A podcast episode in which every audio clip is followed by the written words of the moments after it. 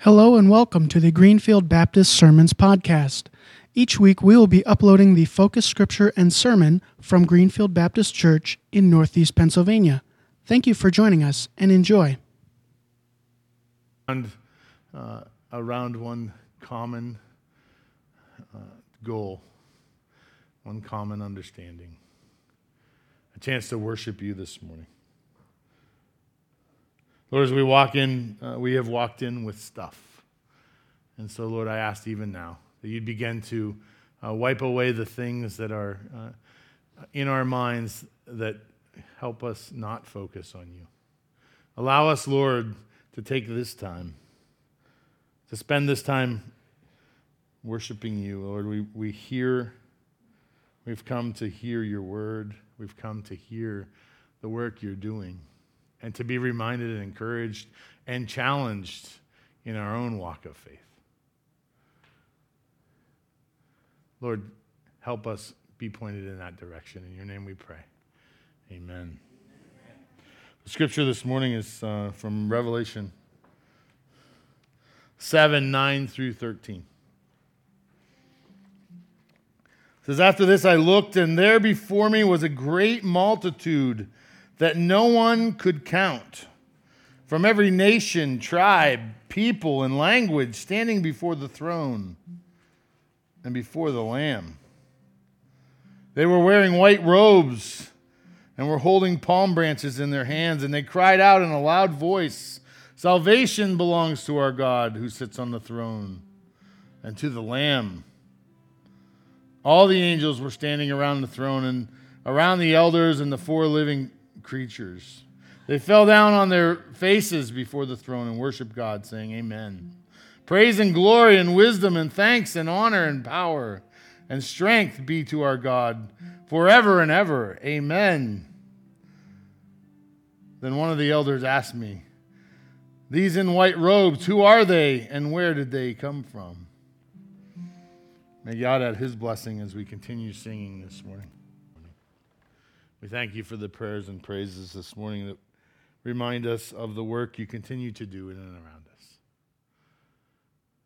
Lord, we offer up those, those prayers of concern in those areas where life uh, is, has been challenging. Lord, we pray this morning for Jason Sayer's mom, uh, who has COVID this morning and, uh, and is not doing well. And Lord, we pray uh, even now, would you begin uh, a healing touch on her life? Lord, we pray for all those, uh, those who are struggling with uh, so many different maladies. And I just pray, uh, Lord, that you would uh, comfort uh, each of those. And Lord, we're thankful for the way that you are working and have continued to work in and around us. Open our eyes to see the blessings in the midst of a, a challenging world. In your name we pray. Amen. You may be seated. So, I uh, a couple things real quick. If you're a deacon or a deaconess, uh, yeah, if you're a children, you can child and run. Only in church. Only run in church, kids. Only run in church. Um, if you're a deacon or a deaconess, Kelly Sheldon asks that you meet him right here after service. Um, he has a, there'll be a quick meeting, a short meeting. He wants to, uh, deacons and deaconesses. Um, so we have a special treat today, and I'm pretty excited. Hey, Dave, we've got lots of time. We're going to be in good shape. Uh, so, so this morning, as we um, we have uh, Dave Hillman here from the Gideons. Dave, how long have you been a Gideon? You don't want to know. You know, I told them they were coming, and they're like, Dave, Yes. he's still a Gideon, and they were like, I joined as a very young man in New Jersey, okay, we will, I won't ask you. wet behind the ears. so I've been a Gideon 67, 33, 50 years. That's awesome. Serving God, serving God uh, in some really cool. Now I know uh, someone. I, I got a guy for you, a young man who wants to talk to you afterwards. Yes. But he's like, "Why are all these Bibles out here in all these different languages?"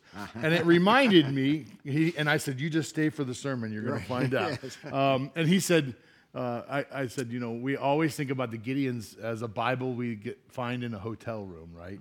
And we think, well, that's that's what the Gideons do. All they do is go around and put them, and there's so much more. And so Dave has come.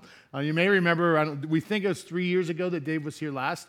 Um, but he come he came and he shared about some a uh, bunch of immigrants uh, who needed Bibles and and so uh, God has provided in that. So he's going to share. I don't want to steal yeah. his thunder because I'm pretty excited about hearing that, and I think you guys will too.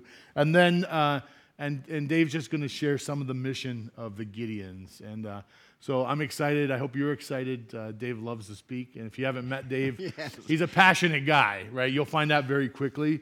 Um, I would encourage you that after the service, there's a table, and Dave's going to be out back at the table.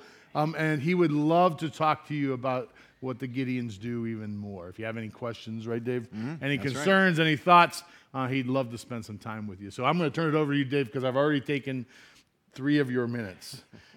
You're welcome to them. Thank you. Oh, I'm glad to have you.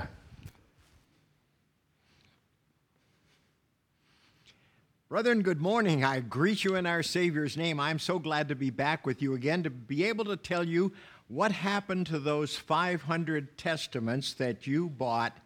You don't realize that you bought them, but when I was here before, there was a great rush of immigrants coming from the Middle East and from North Africa. Three million of them came. They came into the in little rafts and boats and terrible conditions, but they came with just the shirt on their back in most cases. They were put into settlement camps by the European Union. They had nothing. Well, the local Gideons, and God did, knew this ahead of time, He raised up a strong organization in all of the European countries, stronger than ever before. And so these local Gideons went to the uh, camps and they offered a dual language Bible. Now, it was important that those immigrants learn the local language because the government told them, unless you learn the local language, we're going to send you back because we want your kids to go to school and we want you to get a job. Well, you've got to know the language. Well, these immigrants were so glad to get a Bible that they could read in Arabic and then the local language. They could translate John 3:16 and Romans 12:1 and so many other verses. Well, they gladly received the Bibles. Right now, today, about two and a half million Bibles have been given to these immigrants that came into Europe, as I said before, with nothing but the shirt on their back, and they gladly received the Word of God. How do we know it's going to be read? Well, because they've got to learn the local language. The government took care of that for us. How do we know they're going to believe what they read? Aha. That's where we have to rely on God's word. So shall my word be that goeth forth out of my mouth. It shall not return unto me void, but it shall accomplish that which I please, and it shall prosper in the thing whereto I sent it. No maybes, no perhapses, no we hope. God is going to bless His word and cause it to come alive. And the people that sit and read it, they're Muslims. Chances are, though, about half of them hadn't been to a mosque in years. We can't believe how religion is falling away around the world. I'm going to give you some other examples uh, actual examples of, of, countries that we thought everybody was going to Mass. No, they're not. They're not going to Mass anymore. They're not going anywhere. There is a great vacuum out in the world where people don't believe anything. So that's where God wants to step in with His Word and say, I've come with the truth. My Word is truth, says Christ. Well, these immigrants have come and they have received the testaments and this morning, I want you to continue to pray for those. Now, that the offering was substantial when I was here before, and I figured out that you bought about 500 of these dual language Bibles. They're a little bit bigger than this one, and people have read it. 500 people got the Testament. Now, did it just reach 500 people? No. In a tent, you've got dad getting a Bible and the kids sitting around no radio, no television, no magazines, no newspapers. What are they going to do? They're going to listen to dad read the Bible. Can I assure you of that? Well, common sense says it's happening. So that's the first thing that I want to tell you to do is keep on praying that God would use these Bibles in, in just a marvelous way to win so many of those people for Christ. Because they, they're not strong Muslims. That's what we have to remember. They're not radical terrorist type Muslims. They're Muslims that, for the many, for many cases, don't believe anything. Well, that's the first thing that I want to talk to you about was what's happening there in Europe with all of these immigrants. But I want to take you to Kyrgyzstan. By the way, did you could you picture yourself in that verse of scripture standing in heaven before a vast multitude? How much how many are in a vast multitude? Want to guess? I'd guess uh, two and a half million. You say three million. Another says five million. The fact is, there are many, many people in heaven praising God. And where are they from? From every tribe, from every nation, every language, every dialect. They're there from all over the world. If you needed any verse to support worldwide missions, that's got to be one of them. How are these people going to get to heaven if they don't ever hear the gospel? Because they're dressed in white. They've been washed in the blood of the Lamb. So we've got to get to these people for that scripture to be fulfilled so that they can be in heaven when we get there and see them praising God and rejoicing for what Christ has done for them. I want to take you to Kyrgyzstan. Does anybody know where Kyrgyzstan is? Has anybody ever heard of Kyrgyzstan? Well, let me tell you about Kyrgyzstan. It's spelled very funny. It's the former Soviet uh, republic just north of Afghanistan. It's got 12 million people, and it's very dusty and rugged. It's not mountainous, but it's not plains either, and grass and trees. It's a rugged country. 40% Muslim, but most of them don't go to temple, to the synagogue. No, not synagogue. Mosque, thank you had a senior moment then. Yes, they don't go to the mosque. 60% they say are animists. Now, an animist is somebody I think that doesn't believe anything. It worships birds and trees. I don't know what an animist is, but that's about 60% of this country. There are 14 federal prisons in Kyrgyzstan. These are rough places. These are not places for rehabilitation. No country club there. They don't have a computer lab, they don't have a library, don't have a workout center. The prisoners are sent into a courtyard to walk around a couple times a day, and that's about all they have going for them. God knew all this. He raised up. Now, here's a Kyrgyz, Kyrgyzstan has 2% Christian. Now, when they say Christian, I, I, think we really do mean evangelical Christian. We don't mean Christian, uh, Christmas and Easter Christians. We mean devout, Bible believing, gospel preaching, missionary minded Christians. 2%. I don't know how they did it, but the local Gideons managed to go among themselves. They have 44 local camps. Now, camp is a, an assigned territory for a group of men and women, and that's their their mission field. That's their camp. Now, I'm in Erie East right now. That goes from State Street to the New York line. Let me tell you some things about the Gideons that you probably didn't know. Did you know that no one's ever gotten a dime for being Gideon?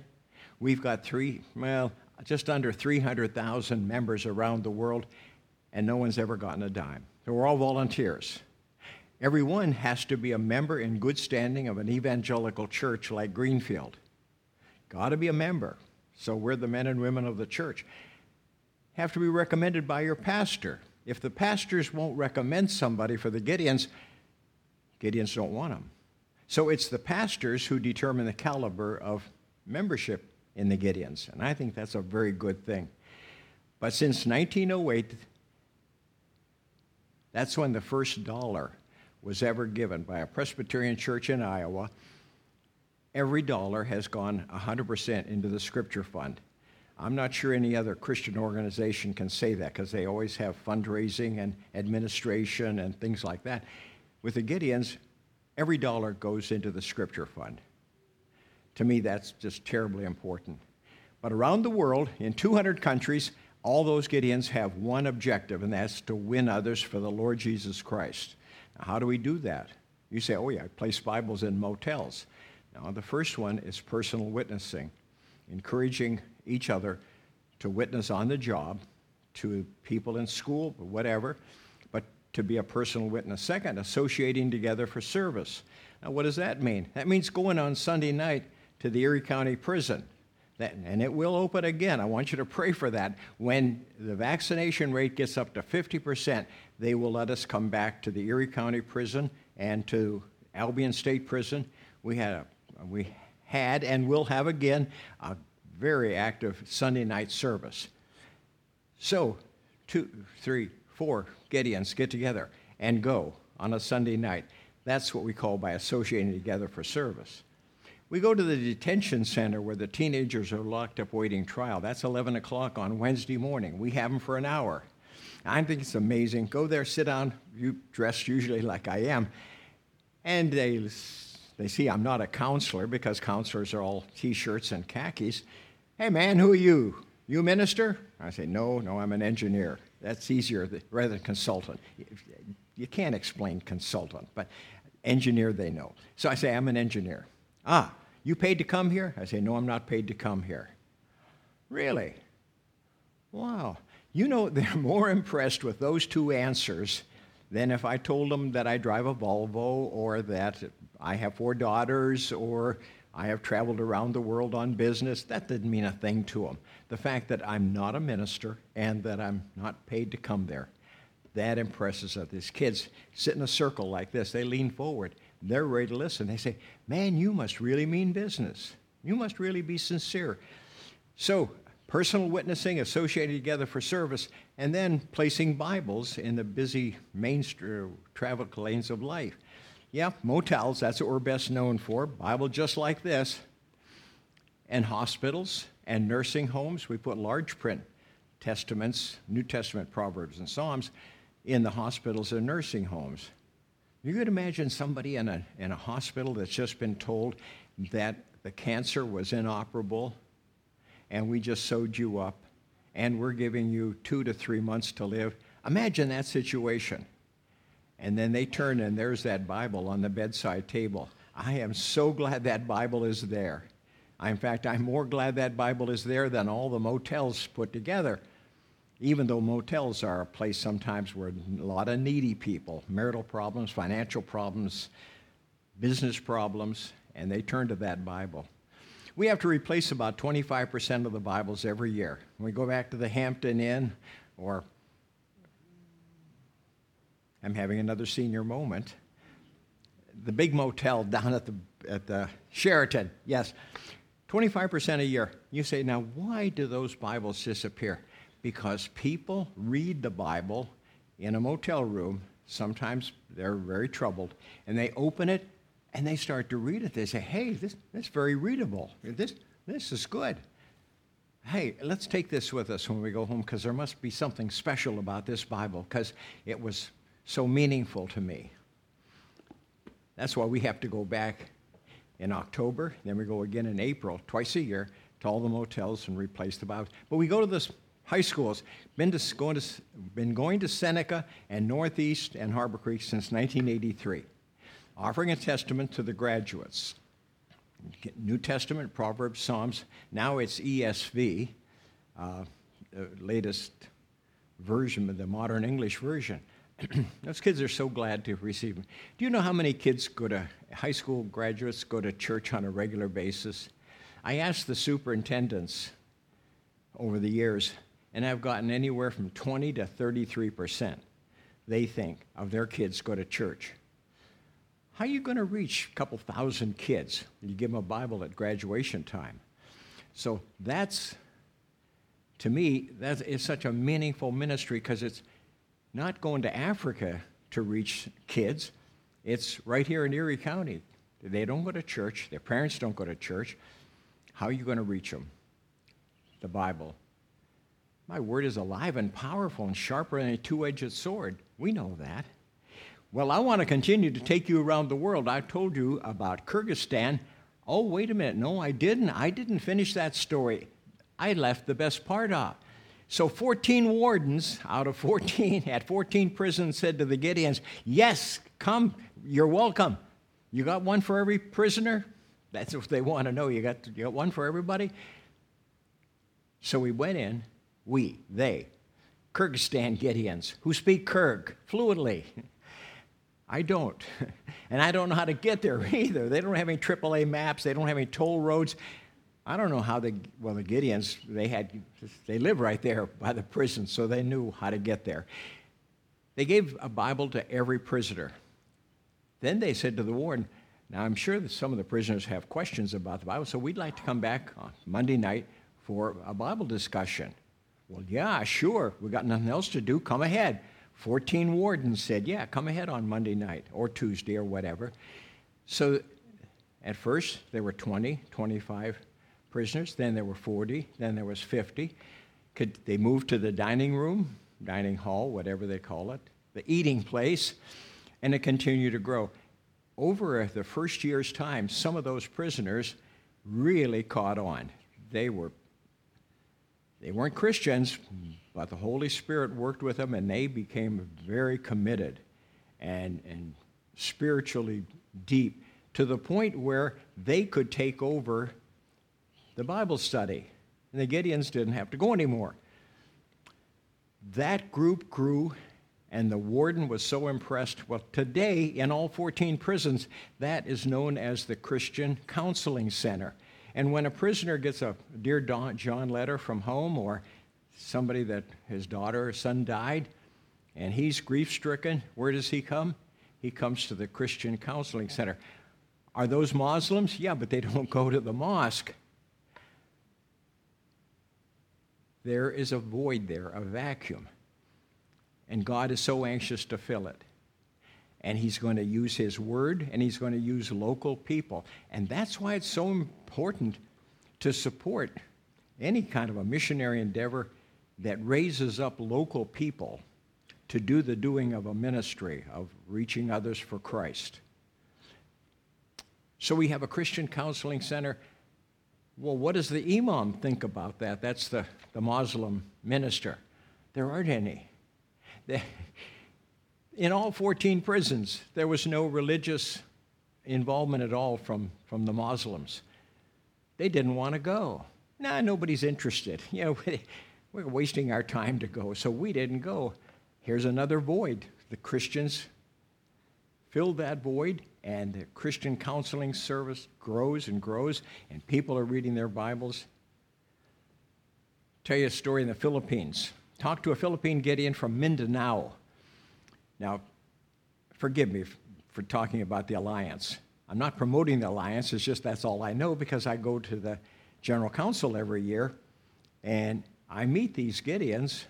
I didn't know they were Gideons, but you get in talking to them and find out they are Gideons. So I said, Tell me what's happening at your place. In Mindanao, there were 250 alliance churches. Now, that's the most populous, so we're talking maybe 10, 15, 20 million people. Okay, 250 sounds like a lot. The cardinal, his name was Cardinal Sin, believe it or not, S I N. It, must, it must mean something different in the Philippines than, than we. But Cardinal Sin gave the Gideons permission. Actually, he encouraged all the schools to invite the Gideons to come in and distribute testaments, New Testaments, Proverbs, Psalms to all the students. So the Gideons, yeah, sure, the doors are wide open. Five years later, from 250, there are now 540 Alliance churches in Mindanao. How did those churches grow? A fella says to me, amazing. You have these kids coming, 10, 12, 13 years old, carrying a Bible, followed by sisters and brothers and mom and dad and maybe grandma and grandpa. Whole group of people would come because the child's been reading to them at night. They have the extended family. And again, nothing else to do. You read the Bible to them. They've been coming in and filling the church. So much so that the seminary, which is a three year seminary, the administration made the rule after one year, you must be willing to take a, one of these startup churches because a church would grow and grow and grow till it's bursting at the seams. So they take a bunch of people and say, okay, you're going to be another church over there, a mile away, two miles away, and we're going to get you a pastor from the seminary. Can you imagine after one year of seminary, you now are pastoring a church? If you want to go on for the second and third year, you better agree to do that Otherwise, you can't go on. So that's how they found the pastors for all these churches. In Brazil, you've got a country, I go there on business quite regularly. They got 212 million people. 40 years ago, the Pope said, Brazil is Catholic and it always will be. Well, it ain't no more. right now, there are over 30 million evangelicals, about one out of six in Brazil. The place I go to, uh, Belo Horizonte, is a city of 3 million. If I go there on a weekend, I get to go with my host, the business, the man I do business with. He takes me to church. He's an elder in the Presbyterian Church. They're meeting at a community college right now. And he says to me, David, this is the 300th Presbyterian church in our city. We're a church plant, but we're already up to 100 people. So we're soon going to be thinking about getting our own church building. I said, 300 Presbyterian churches. Now, forgive me, but I sometimes tend to think of the Presbyterian church as somewhat liberal. Boy, not in Africa and not in Brazil. It is a strong evangelical denomination. So they have 300. Now, how in the world do they have 300? Because back in 1970, the government said to the Gideons, We want you to go into all our schools and distribute Portuguese testaments to all the students. So the Gideons had to start growing. Well, they did. That's the second largest group now outside of the U.S. There's over 18,000 members in Brazil. They went into all the schools. Today, you've got 30% of the country being evangelical Christians. Is that a coincidence? Or is it that old adage if you sow the seed with enough abundance, you can be sure of a great harvest? Well, that's what they did. In Cuba, we don't hear much about Cuba. Right now in Cuba, that's 12 million people. We got 30 camps. Half of the camps, I mean, of the membership, they're either doctors or dentists. They have an abundance of them, and there's so many Christians. The government is allowing the Gideons to go into the prisons, the military bases, the schools, the colleges, and distribute, of course, they're Spanish, but to go in and spread the word to all the people. Are we going to see uh, an evangelical evangelical explosion? We already are in Cuba. Many, many people are coming to Christ, and they're coming because their kid, their child, got a testament in school and brought it home. I found this firsthand in when Gina and I went to KwaZulu. That's in the place of the Zulus. That's outside of South Africa. I had done a seminar in Durban and we got all done. I contacted the Gideons, and they said, by coincidence, Brother Hillman, we're going to, we found five more schools, actually 15 more schools, and we have three teams, and you could be part of the one team. So Gene and I went to five schools, and they gathered all of the seventh and eighth graders together in a room that was maybe 40 feet by 30 feet. The kids were sitting three to a jet desk, so quiet, so respectful. When we went up and down the aisles, they reached up with both hands. Now, in South Africa, all throughout Africa, if you value something, if you handed them your watch or your wallet, they would reach with both hands. When we went up and down handing out the Bibles, in every case, the kid reached up. He knew this was something valuable. So, how else are we going to reach the people? These are nomadic people, seven and a half million. They move around from place to place. No churches. Can't build a church here and have all the people move there. This is how people are being reached around the world by going into the schools and the military bases and the prisons and the colleges and distributing the Word of God to their younger people, you might say, anybody under 30. Reach these people for Christ. And that's the next generation. And that's how the evangelical church is going to grow in these countries. I told you who the Gideons are. That's the same throughout the whole world. All these members, these 290,000 men and women, all members of an evangelical church recommended by their pastor with one goal, and that is to win others for Christ. I'd like you to look at the table in the back, if you have a minute to just pick up a couple of the Bibles and see what God's Word looks like in another language. It's like you're going to want to say, it's Greek to me. No, it's Indonesian or it's, it's some other language. But see what it looks like, especially India. The Gideons over there are able to give out.